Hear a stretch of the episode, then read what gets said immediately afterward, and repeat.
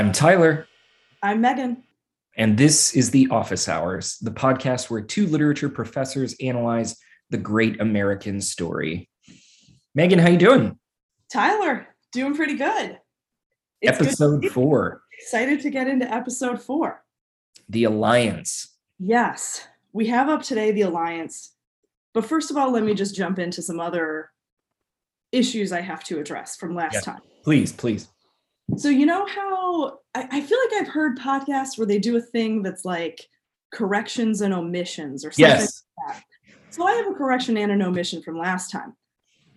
Let me start with the omission. And that was the moment in the healthcare episode when Dwight asks Jim, Why did you write down Count Choculitis, Jim? Because you know I love Count Chocula. And I just thought that was such a good moment in the writing, and I felt that it was wrong to skip it over. it, it just was such a moment where Dwight seems to be feeling a kind of paranoia. You know, when you're sort of paranoid about something and then you like over disclose about yourself when you didn't really have to, and it feels like just this coincidence that Count Chocula is a hilarious thing, and then we just end up discovering that Dwight loves Count Chocula. Um, so, any follow up thoughts on that? uh well i will one thing that concerns me because i was like watching you know prepping for this episode by watching um you know or i was watching the episode and i was trying to remember anything about the last three episodes and i was like i cannot remember any of the plot or the details and so i suddenly became anxious about like wait am i going to repeat myself every week or am i going to forget like crucial continuity so uh because i have the memory of a goldfish i think when it Yeah. comes to plot. Um, but uh, in terms of that particular moment, um, you know, I have always thought that I liked Count Chocula and Frankenberry and like those monster cereals because, as you know, I'm a horror movie fan and I like spooky things. And yet, I don't know that I've ever actually eaten Count Chocula or Frankenberry or whatever the. There must be other iterations, right? Yeah. Mummy, mummy something. I don't know. There's Anyway, another- another omission problem. And I will say, I don't think I've actually had Count Chocula, which is sort of surprising because I love chocolate cereals of all kinds. Yeah, really. Cocoa Puffs, all the Cocos. Just haven't happened to have Count Chocula. But anyway, when I was in college, I was very, I don't know, to me, this was like, oh, I'm I'm being such a college student or whatever, was that I went to the cafeteria and had Cocoa Krispies with chocolate milk. And um it was disgusting. I mean, it was good, but it was also like so much sugar and so much chocolate. I really, I really it, it was it was intense, is all I'm saying. Um, it sounds fantastic. I think you should try it. gonna have to Run out and pick up some Cocoa Krispies and chocolate milk.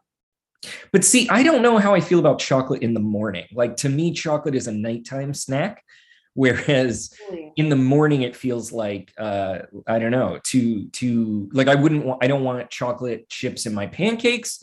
I don't want chocolate in my bagel. I wouldn't want a chocolate muffin. I wouldn't want. Yeah, uh, tell me your th- your face is bewildered right now.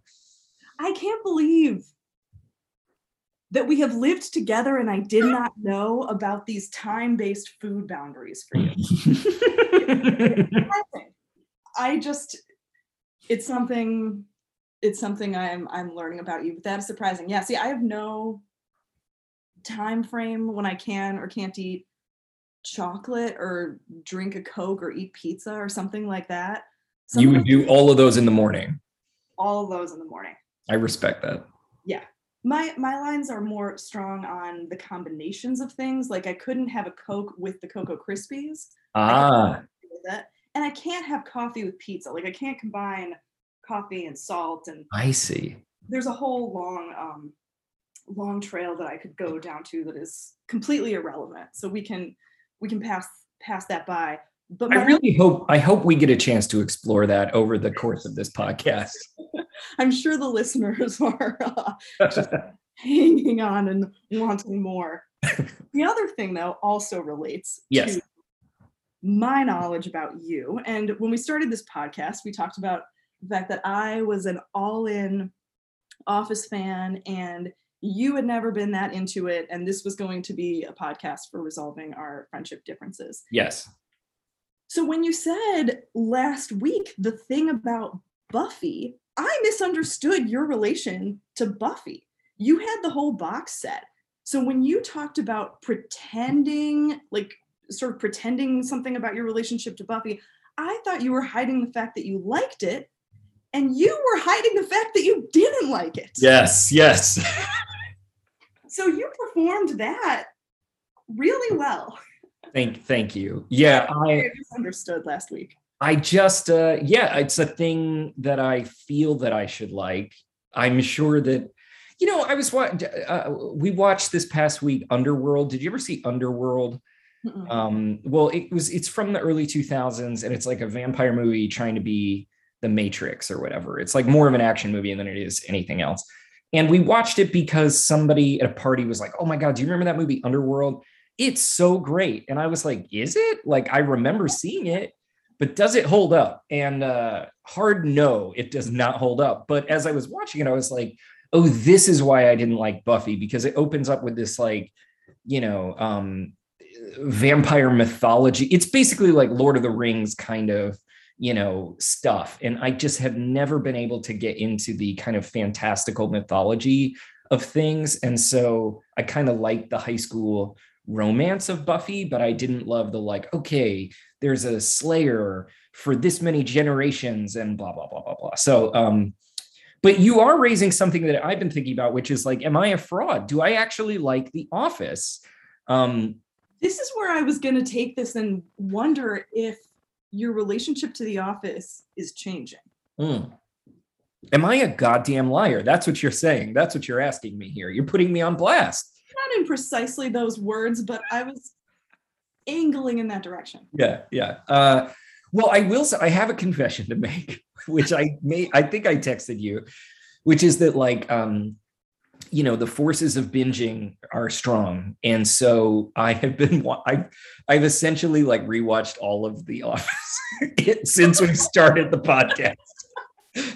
And and i was like oh wow like i watched more of this than i remember. Like i think i watched it pretty far into the original run. Mm-hmm. and as i was binging it i was like this is great. What why did i hate this but there is a turning point where I was like, oh, I know why I hate this. And like by the end of it, I was really like angry all over again. And um, so I'm so I'm I'm like I'm still committed to my frustration with the show. Um, but it, it did make me appreciate the early season a lot more. So is this going to be a big reveal that we'll wait for until we get like 150 episodes in? Yeah. Oh, totally and does it ruin so does your frustration at the end ruin the show as a whole because a lot of things change much later on and so i yeah. would encourage you to not let your feelings about a very late episode taint your reading of the earlier episodes this is a question i was having for myself this week and i can't remember what particular moment was making me think of it but i was like it's really a different thing to watch an episode of television, having seen like most of it or a lot of it, and thinking how a single moment resonates with the entire thing versus watching it as it's unfolding and you're imagining all different possible trajectories um, but you don't know which one is going to be taken up you know like there, yeah. i don't know there, there was some moment with michael where i was like oh that's ironic given what will happen with him later but you wouldn't know that in the moment. And in fact it might not even really be intentional. It could just be a resonance.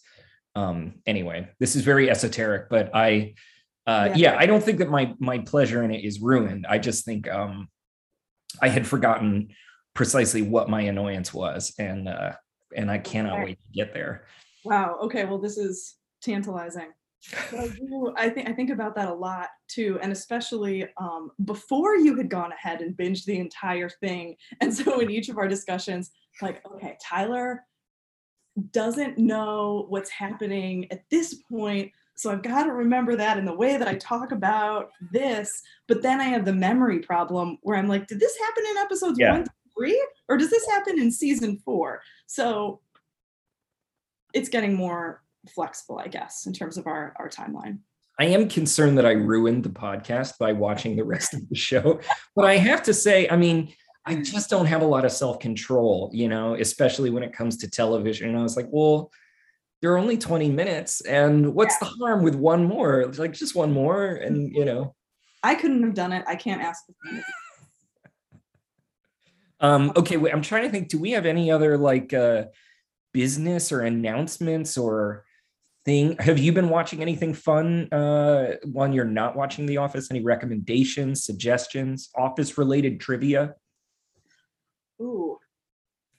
Well, nothing really too exciting. Only a bit of hearing people talk about the other office podcasts and people are like oh wow you've got a lot of competition in the in the field of office podcasts and i was like yeah well the people who are actually on the office do make podcasts about the office mm. So we are a very niche area. like for most people, you want to go to the people who are actually there, who are actors, who know about it. But if you want people who just watched it and are going to interpret it to death, that's what we're here for. Yeah. Don't you want Count Chocula and and analysis? That's that's what you want. so we're really filling a need that yeah. everyone else thought was already filled. that reminds me that uh, last night I was um, looking on Cameo. Have you ever, do you know what Cameo is? Okay.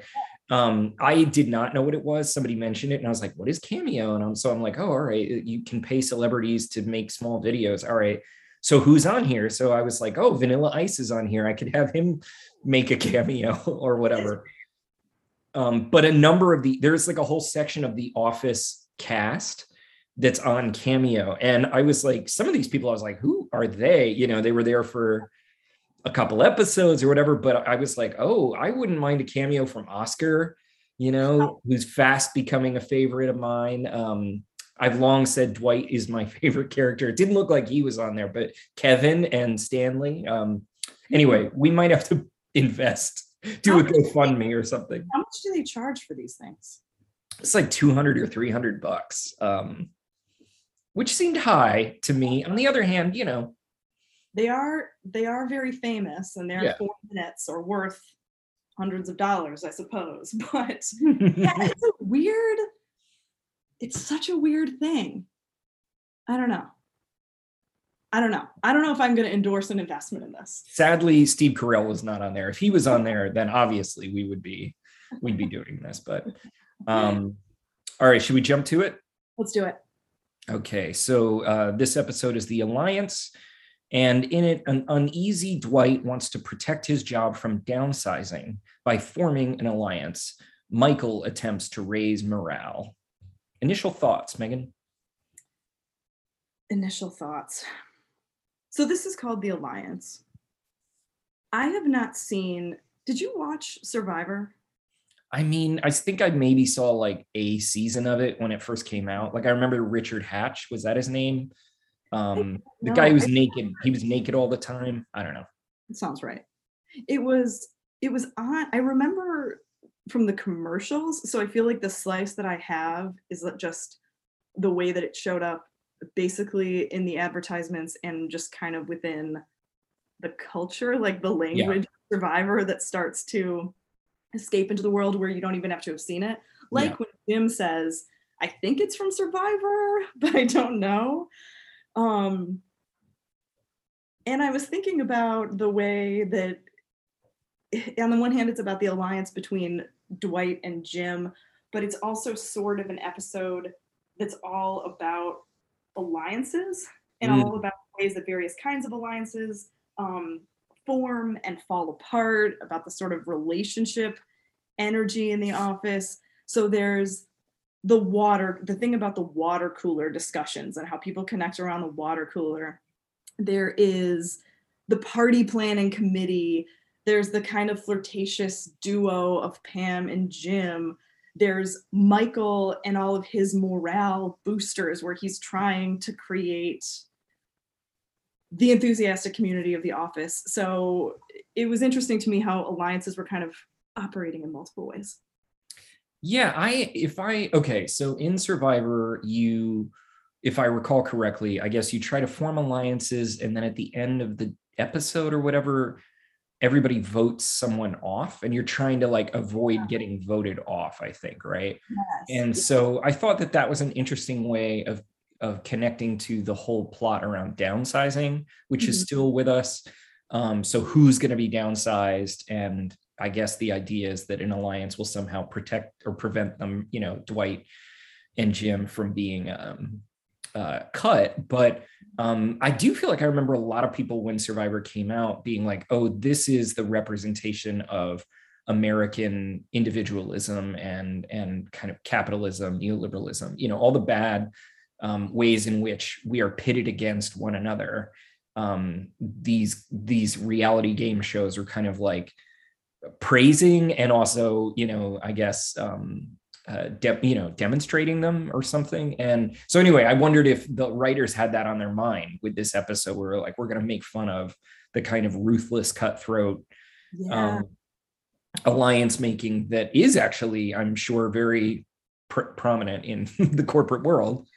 yeah, it actually fits so well then with Dwight last time in healthcare and his entire approach Yes. to healthcare in the office and you know being a lion and surviving and eating other people and this just feels like kind of a an appropriate outgrowth from that I didn't realize that Dwight is in many ways the like butt of the show's jokes. Like, Mhm. you know, Michael is cringy, but like Dwight is the is the person being satired almost in a way.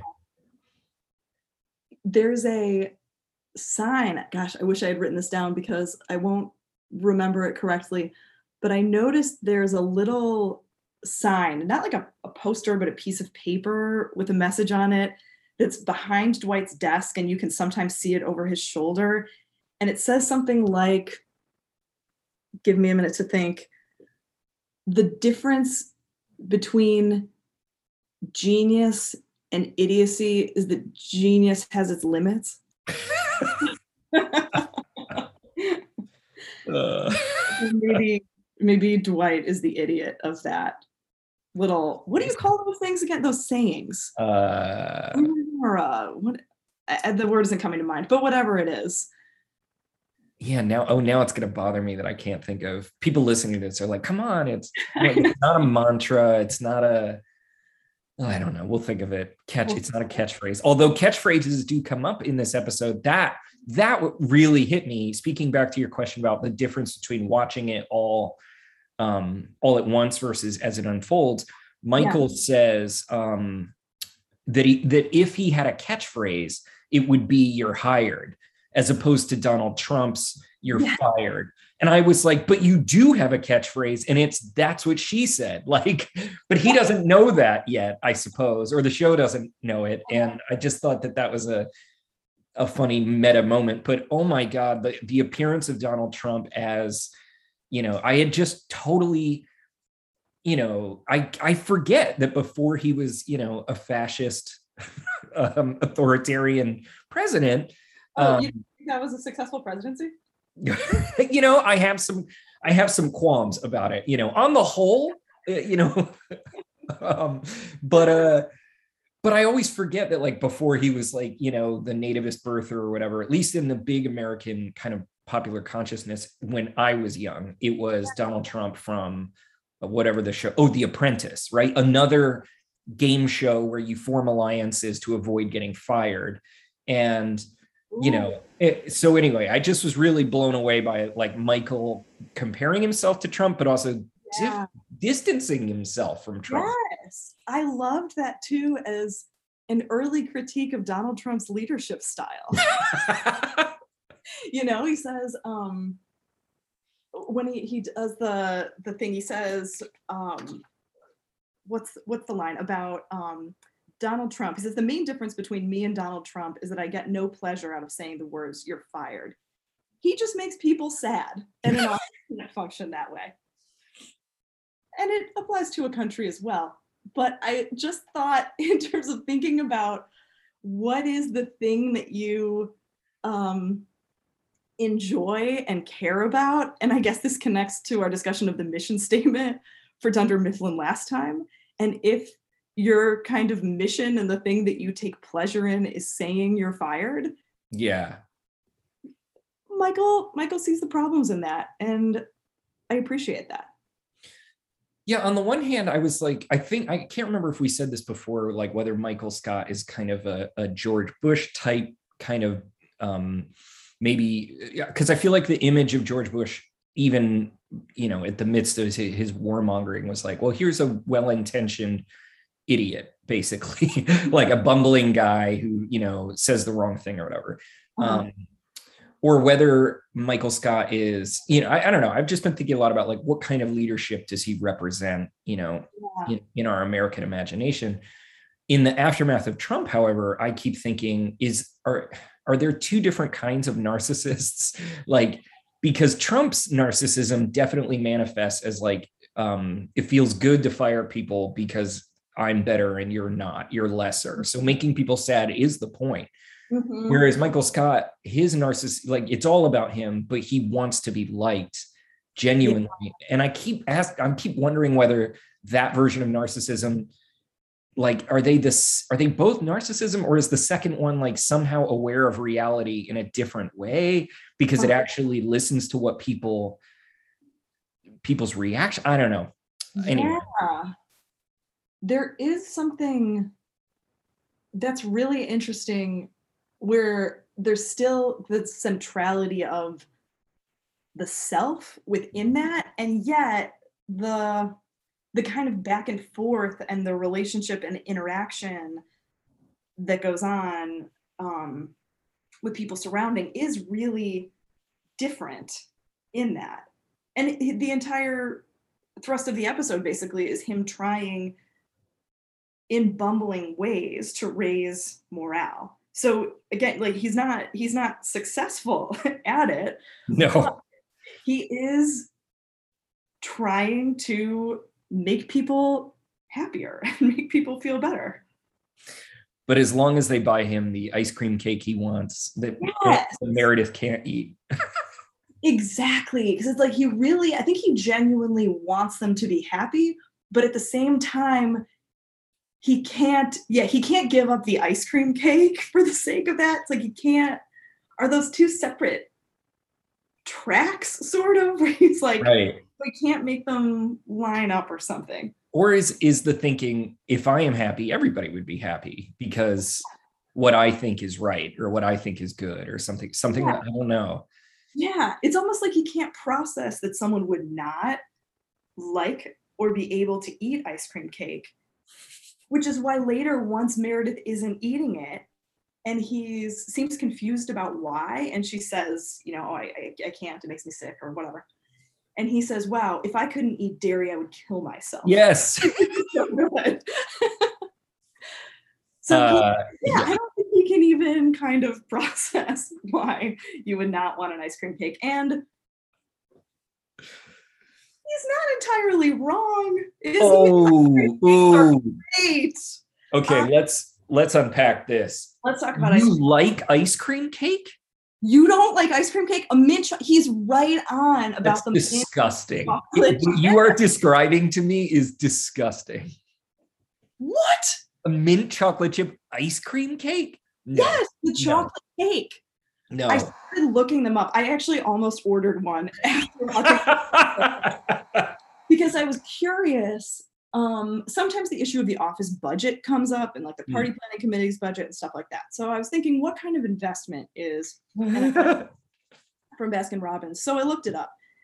This was several years ago, so I assume that there's been some shift. But at Baskin Robbins, the one third size sheet cake is $29.99 and a half sheet is $39.99. So you know, it's not as it's not as good a deal as the grocery store cake, which Right. I love. You and I love a good plain. Sheet. You sheet know I love a, that hasn't changed. a classic grocery store sheet cake is to me the best dessert I can think of. And the best kind of cake.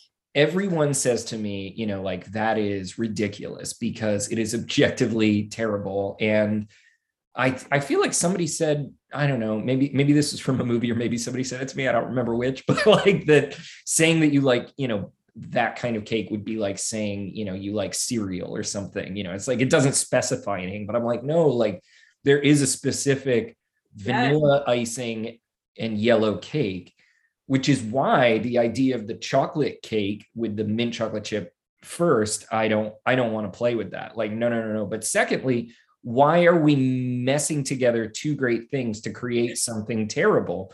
Because what i hate is when people are like oh here's some cake. Oh you have to have ice cream. And i'm like i don't want ice cream with my cake. The cake is perfect. And then they're like no no no you have to have it. It's great. They go together and it's like fine. And they put it on your wobbly little paper plate. And then the ice cream starts to melt and it gets into the crumbs of your cake. It just ruins the whole thing for me. So I was on uh, Meredith's side here, but bring present to me your argument in favor of, a, of an ice cream cake because because Jen is like that's for her where it's at is ice cream cake. Like it's it's the height. All right there are about three semi-related things that I want to lay out here in response. A, your perspective on having ice cream with cake on the side reminds me of Dan's grandpa's critique of Jack and Coke. He was a big drinker of Jack Daniels, but he always said, you know, it's very common people drink Jack and Coke, and he always said, ruins the Jack, ruins the Coke. So I feel like for you, that really applies here. Ruins the ice cream, ruins the cake. Two perfectly good things when they're separate. B, I agree that I don't love to have ice cream on the side of cake, but when it's together, and I have to admit, I have not had one of these cakes in many years, but it feels like it makes the cake part cold enough that somehow they're able to exist together in a way where it doesn't get all soggy and spongy in the same way that it does if you put it on the side. C.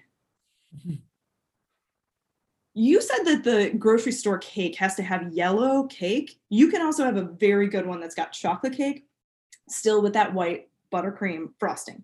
But either way, you're right. People say the same thing to me all the time that that is some kind of trash cake.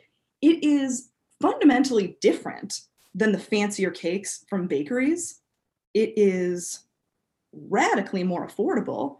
And I would also argue that it is radically more delicious as they get fancier, they taste worse.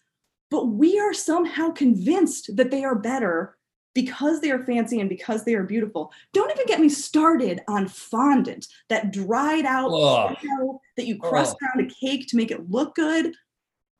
Why? Why even do that? Why do that to yourself? so I'm on Michael's side.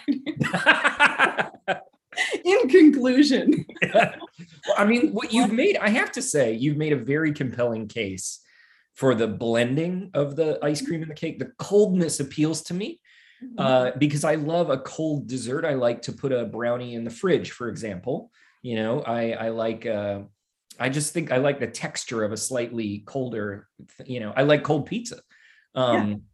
So, I'm thinking we may have to do a bonus episode where we eat some ice cream cake and like discuss it. But I do agree with you too about restaurants. It's like, I don't know. This is something that drives me nuts about restaurants too is like, can't you just offer like some birthday cake occasionally? It's always like triple chocolate heart blasting, you know, whatever cake or or some other fancy mousse or something. And I'm like, just throw some cookies on a plate like I'm trash because I like cookies. You know what I mean? Like I'll pay for it. They're the best kinds of dessert. Yeah, yeah. Um, wait, quick follow-up question and then back to the episode, especially the party planning committee. But how do you feel about birthday cake, birthday cake ice cream? Oh, I have not had it. What? Okay. Yeah, like birthday cake flavored ice cream. Yeah. No, but I'll put that on my to-do list. Yeah, you put that. Okay, cool. Is this our very first uh scene of the party planning committee? Yes. That's cool. Yeah, this is our first party. So let's talk about that. Let's get into the party planning committee. Um they are not they do not succeed in stopping Michael from the ice cream cake and they ultimately actually so they do they're the ones who ordered i think so they do follow michael's instructions and get the ice cream cake but tyler what did you think about this interaction? We have pam and phyllis and angela sitting around the conference room table as the party planning committee making plan the plan for meredith's birthday party even though her party her birthday is not until the following month. Well i would say um, shout out to phyllis um, for speaking her truth uh, in the face of what is clearly great shame and anxiety. yeah, Phyllis is struggling in this meeting. and I mean, it's not exactly clear why, although the oh. episode tells us that Angela is going to be super judgy and critical. Right? It's terrifying. she calls green streamers whorish, right? Um, well, Phyllis is wearing a green sweater. Oh, I didn't realize that. Yeah. That's a great joke. I'm colorblind, so I'm you're gonna have to clue me into all color based humor. Um, yeah. So uh, okay, yeah, I just thought that that we need. I should know the names at a certain point of these actors, but I just thought the actor playing Phyllis was brilliant. Mm-hmm. I thought like, and in fact, I do. I'm you know having watched a lot of rewatched a lot of the show recently. I almost think that she is the best actor on the show. Like she is the most consistent and truly believable. Like I don't, I have a really hard time believing that that woman is anything other than exactly how Phyllis acts, and yeah. just that like kind of inward, um, you know, anxious, self-critical way that she operates in this episode was like devastating to me. It was. I guess this is a good initial moment for the narrative, the kind of relationship narrative that she'll have with Angela over the course of it as she, you know, copes with Angela's uh I guess here's an, she's another leadership style, isn't she? I think she's the head of the planning party planning committee, or she at least has declared herself that, which may be an interesting connection between her and Dwight in terms of the oh. way they want to run a committee. Um, it's interesting. And I didn't think about how the party planning committee is, of course, all women. So it's totally this yes. like service work that is uncompensated. So women are stuck doing it, right? Yeah, it feels like a totally gendered kind of division of labor that, of course, all women are on the party planning committee. But yeah, Phyllis, so the early, because she says she's starting, she's like trying to propose her streamer idea, but then she says, oh, it's stupid, forget it well, I was gonna say maybe we should have streamers, but it's dumb. Everybody has streamers. Phyllis, streamers are a perfectly good idea. I guess that's part of what was so funny to me about it is like, and maybe this is this is something I'm coming to admire about the or at least these episodes of The Office is like mm-hmm. we know as viewers that the choice between streamers and something else is completely arbitrary and also it doesn't it, it would never make any difference to anything and yet there is a meeting to discuss it and everybody's taking it so seriously um, so there's just something yeah i don't know really delightful about like the pointlessness of all of it. Also it's not it's not even meredith's birthday right? Of course that's the other thing.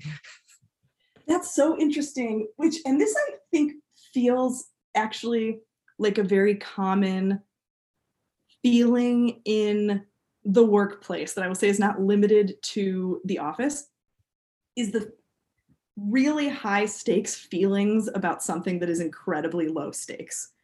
And so not only mm-hmm. is it a debate of do we have streamers or not, Angela, like, you know, Phyllis is self-conscious about it. Pam and Angela are both fine with going along with streamers, but the debate is the color because as Phyllis lists them off, Pam suggests, how about green? And then that's what Angela says, I think green is kind of whorish. um, when you're talking about like uh, kind of taking things seriously that don't matter, you're not thinking of academia in any way, are you? no. Yeah, me, me general, neither. General comment. yeah, yeah, yeah.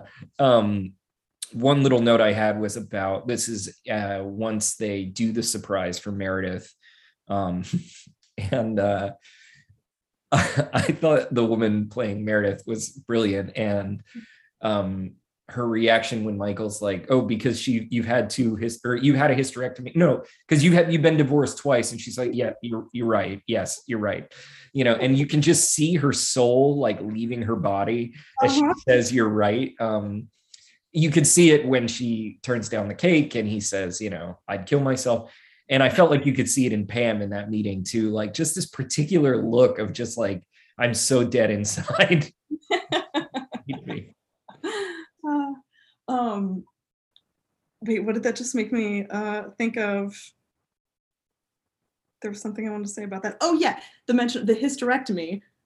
This is the yeah. So that like the joke with the cake is about the divorces, but that's a thing that Dwight suggests.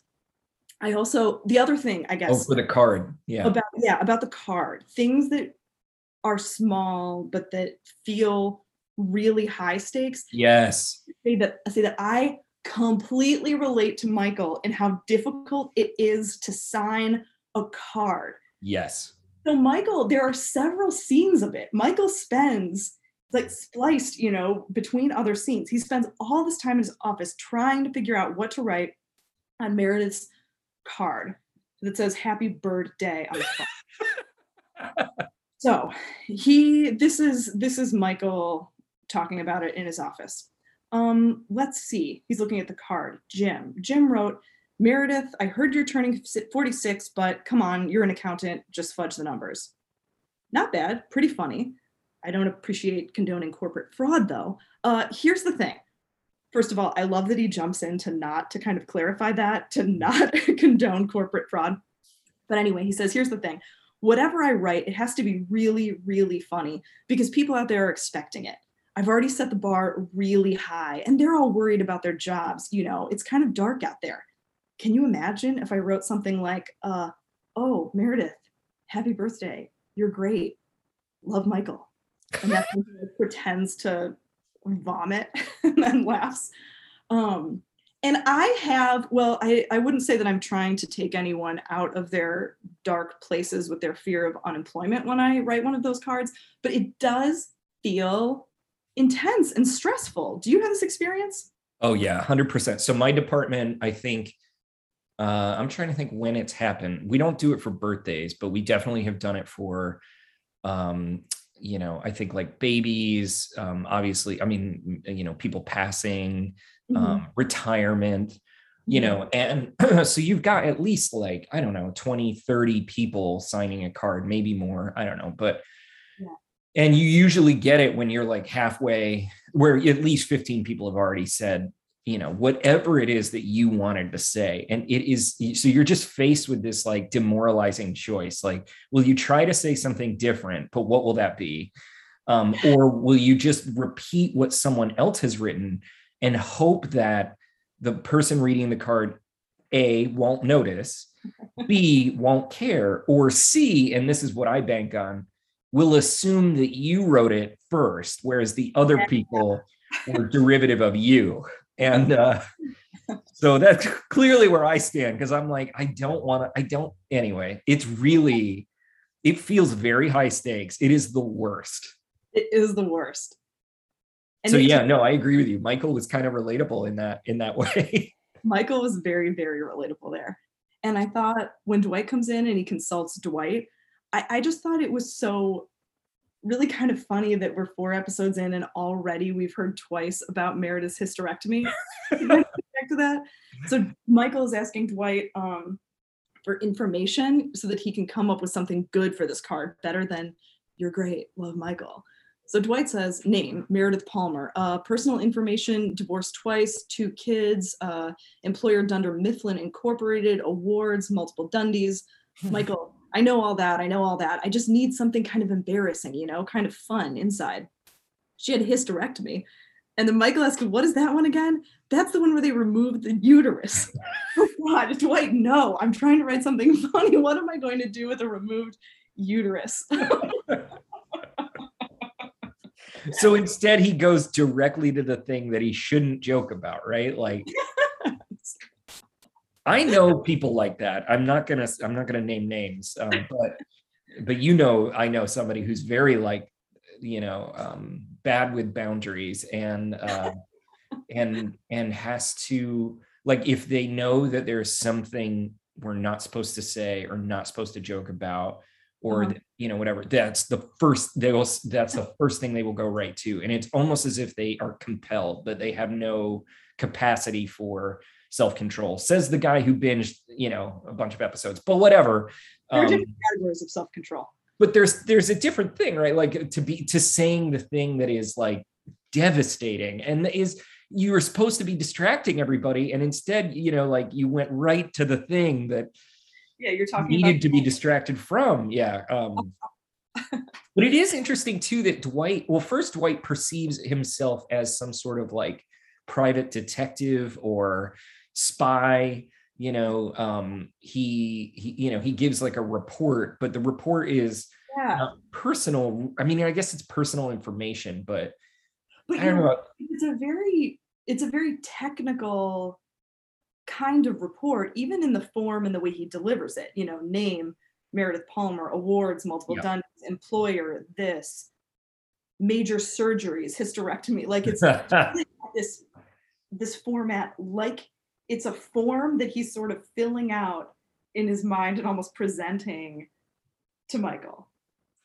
Yeah, I mean, the one thing that that scene made me think about was how one thing that I did not anticipate, like when I got a job where I stayed for a while, you know, like information circulates about you in ways that you don't control. And like, you know, you're not necessarily friends with everybody at the office, but on the other hand, uh, people know things about you that you probably wouldn't tell them unless they were your friend. And and there's just something creepy to me about the way like information and knowledge about people circulates even though obviously i participate in that chain of like i get i mean i it's not just like gossip or rumor. It's also just like oh you know did you hear this happen to someone you know oh they were in a car accident for example right? Like i guess on some level that's gossip but it's also like you know oh that's why they're out of work right now and they're going to be coming back or something. But there's just something i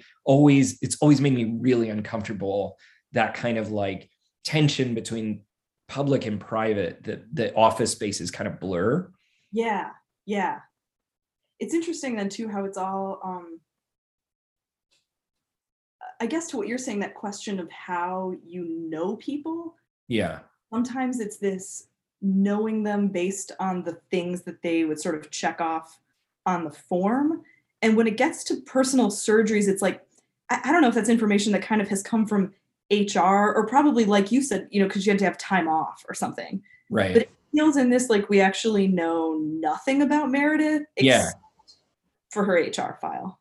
Yeah, yeah, yeah.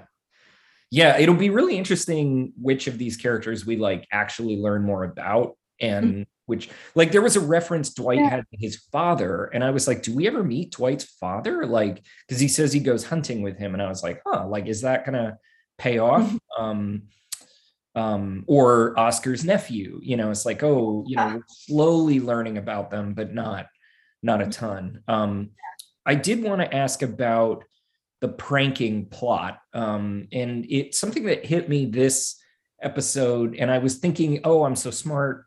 I'm I'm I'm interpreting the episode in this way. And then I was by the end, I was like, oh crap, the episode knew this way before I did. But basically, I was like, are the pranks a form of like courtship or like some sort of flirtatious thing? And then that got me thinking about like what a prank is, or like why why pranking is would would in any way connect to flirting or something like that i don't know i'm just curious what you thought about Yeah. because roy gets right away that like the pranking is a way of getting close or at least Yeah. sharing sharing secrets Yes.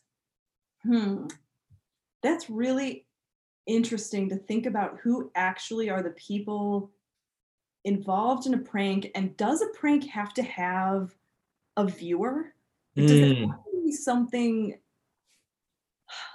I mean, maybe not, maybe not, but it feels like there's something about it.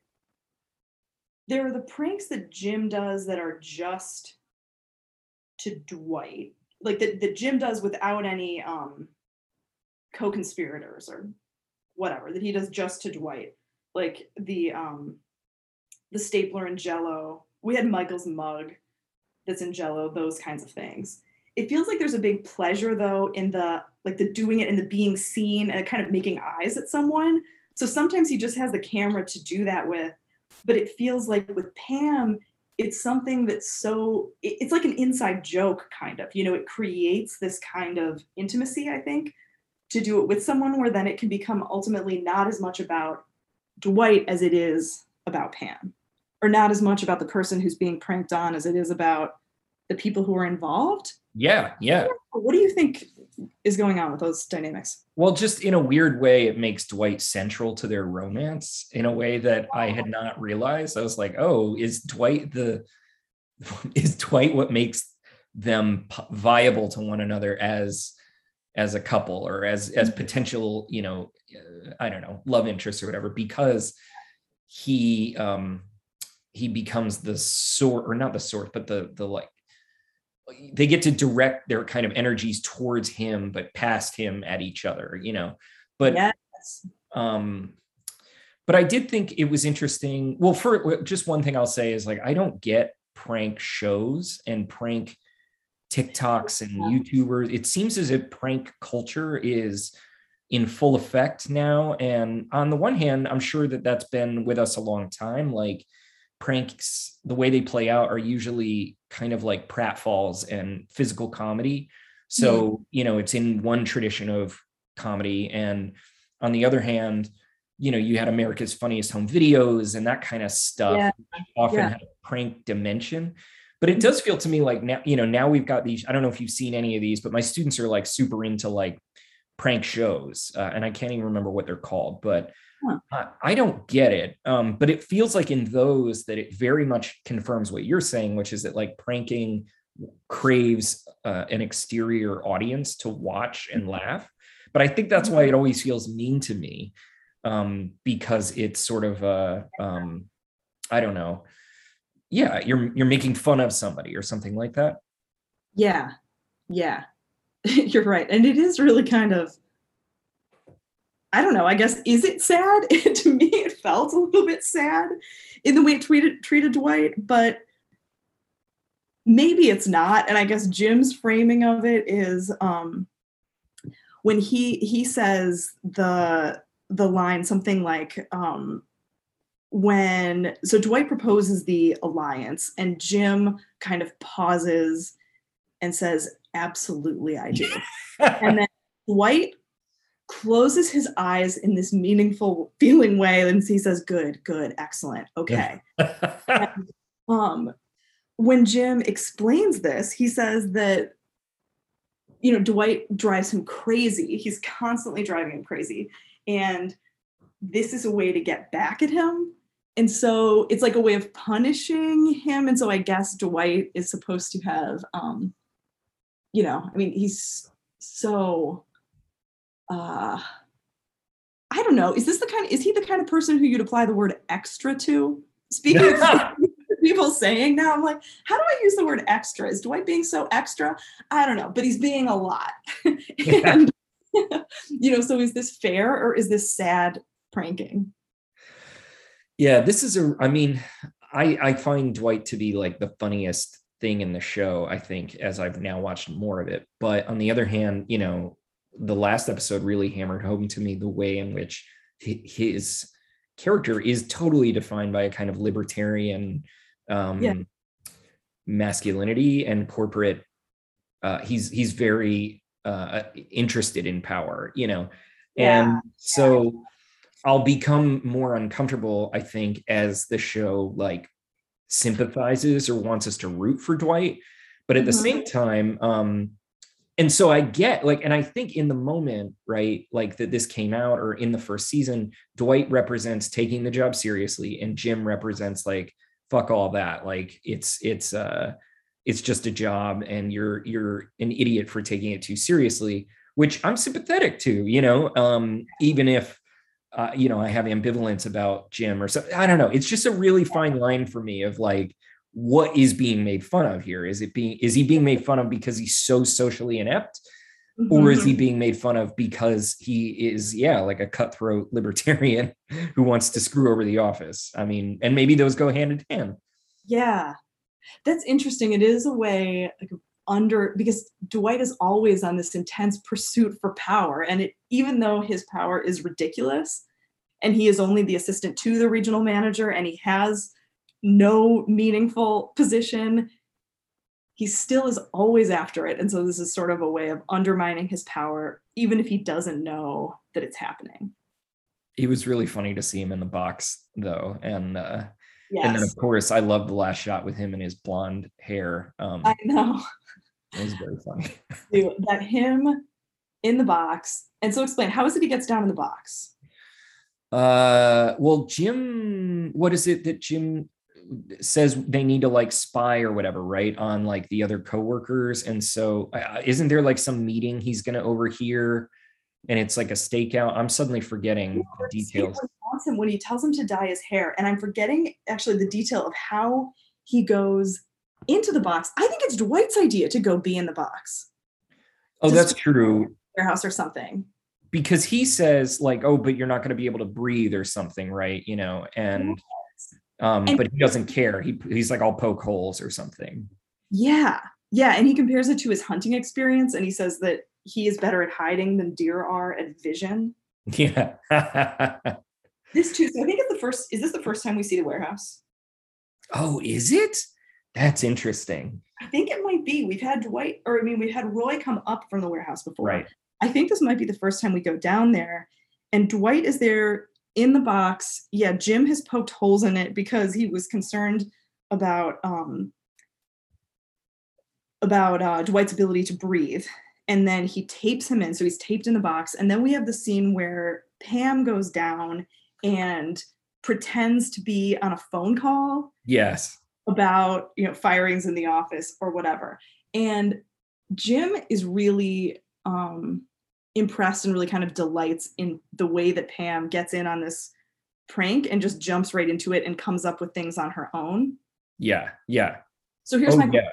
we've talked about improv in the office and how michael loves improv is pam the best one at improv Hmm. Because of how well she like concocts that that scene in front of the box. Well in front of the box and earlier like when she finds out about the alliance she comes over by jim's desk Yes. I'm overhearing these calls. I think it's after that that Jim has in the little interview, he says, I didn't tell her to do that. Like she just came up with that Yeah. own. So like she's she seems to be really good at the yes anding. Yes, you're right. I do. It is hard not to view Michael, especially as like this meta commentary, like we said, on a certain kind of like comedy guy that probably they've all, you know, I, I, my impression is that a lot of these people came out of improv. And so they met people who like only do bad impressions, like he does of Star Trek, or um, who feel the need to then reference what it is that they've done. Pam, you're totally right, is very convincing. And part of what I feel like defines her character, because we've had multiple scenes now of her sitting with Michael while he says crazy shit. And she is able to play it in a way where it's he's not quite aware how stupid she thinks that he is, but we are. And she's mm-hmm. able to kind of like go along with it and like she's very deft in like avoiding certain pitfalls. So she seems really good on her feet. And I wonder if people don't uh, acknowledge if you know part of why she's able to kind of be good is that people don't acknowledge her because she's a receptionist i don't know Mhm. like i'm not quite sure i understand her relationship to everybody else in the office yet um is Yeah. she more aligned with the warehouse or is she more aligned with michael i mean she spends more time in his office but she's Yeah. dating the guy from the warehouse So that does, yeah, it does seem like she's put into this sort of in between position in some ways. And it's it's making me wonder if there's also something here about women in comedy yeah. and whether women can be funny because women aren't sort of supposed to be like the prankster and aren't read or aren't interpreted as being funny in the same way.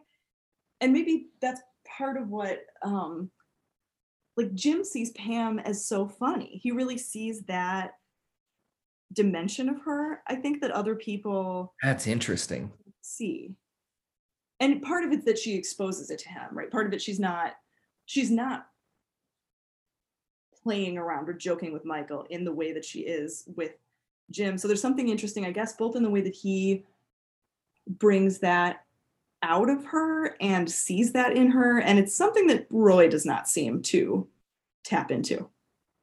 No, do we know enough about Roy yet? I don't really feel like I can't remember. I know he's in the first except his reaction here. Yeah.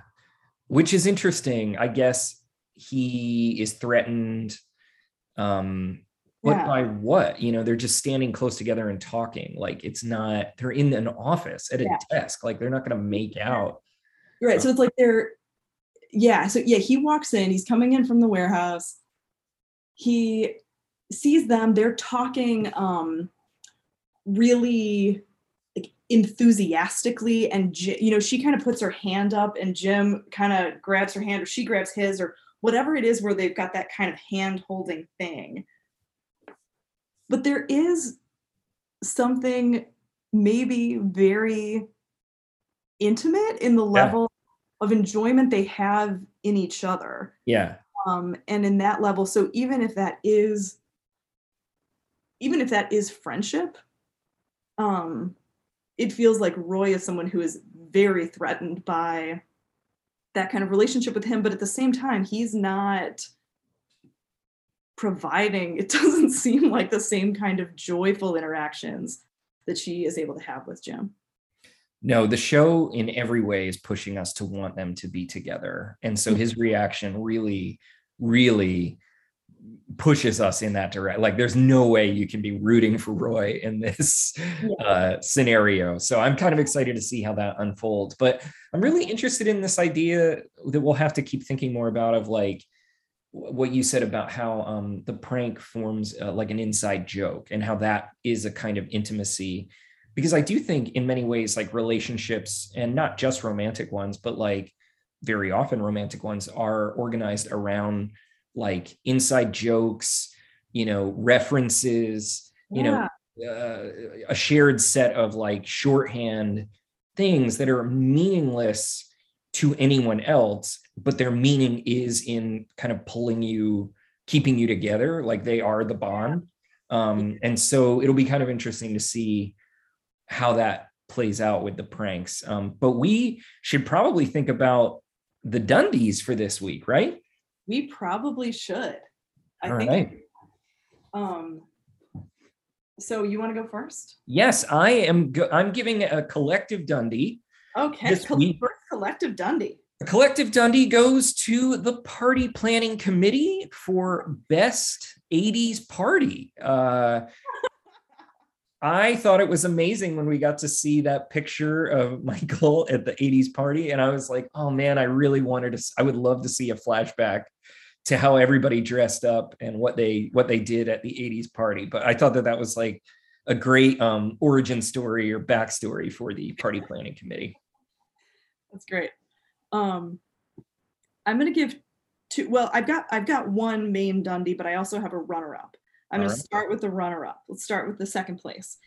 I want to give that to Dwight today for his final denial of Jim. So when Roy comes in and he's furious, Jim gets so nervous, and so he goes into this whole thing to try to deny that anything's happening with Pam and explain it's just office pranks. And Dwight made this whole alliance and yada yada yada. And Dwight just very coolly, very calmly denies it. He Yeah. says, I have absolutely no idea. And I just thought it was a really strong move. So I wanted to acknowledge that for Dwight. But my real Dundie today is for Daryl, and it is the best silent performance award. And actually, we don't even know his name yet. I don't think Nope. this is our first time seeing Daryl in the office. Yep. But there's just this shot when Dwight is breaking himself out of the box, and Daryl is just standing a little bit back, quietly watching, just kind of stone faced. He's not moving, he doesn't express any surprise. He just takes it in. And I thought that was a powerful performance. And I bet that locked you in a position for a longer run on the show. It was so good. so good when he when he was in the background i was like yes daryl that was awesome oh i love that well uh next week's episode uh we'll be doing is basketball i believe and um yeah i don't know anything about that i don't have any memory of it or whatever so is that a good one do you remember Good one. okay Yeah. I like it a lot. all right, cool. Uh, well, just a quick reminder to everybody to follow us on social media if you get the chance. Um, I'm trying to remember quickly what our handles are. Oh, yes, it's on Instagram, office underscore hours underscore podcast. And then on Twitter, it's office underscore HRS underscore pod. So follow us along there uh, for more announcements and updates. Thanks for listening. All right, bye.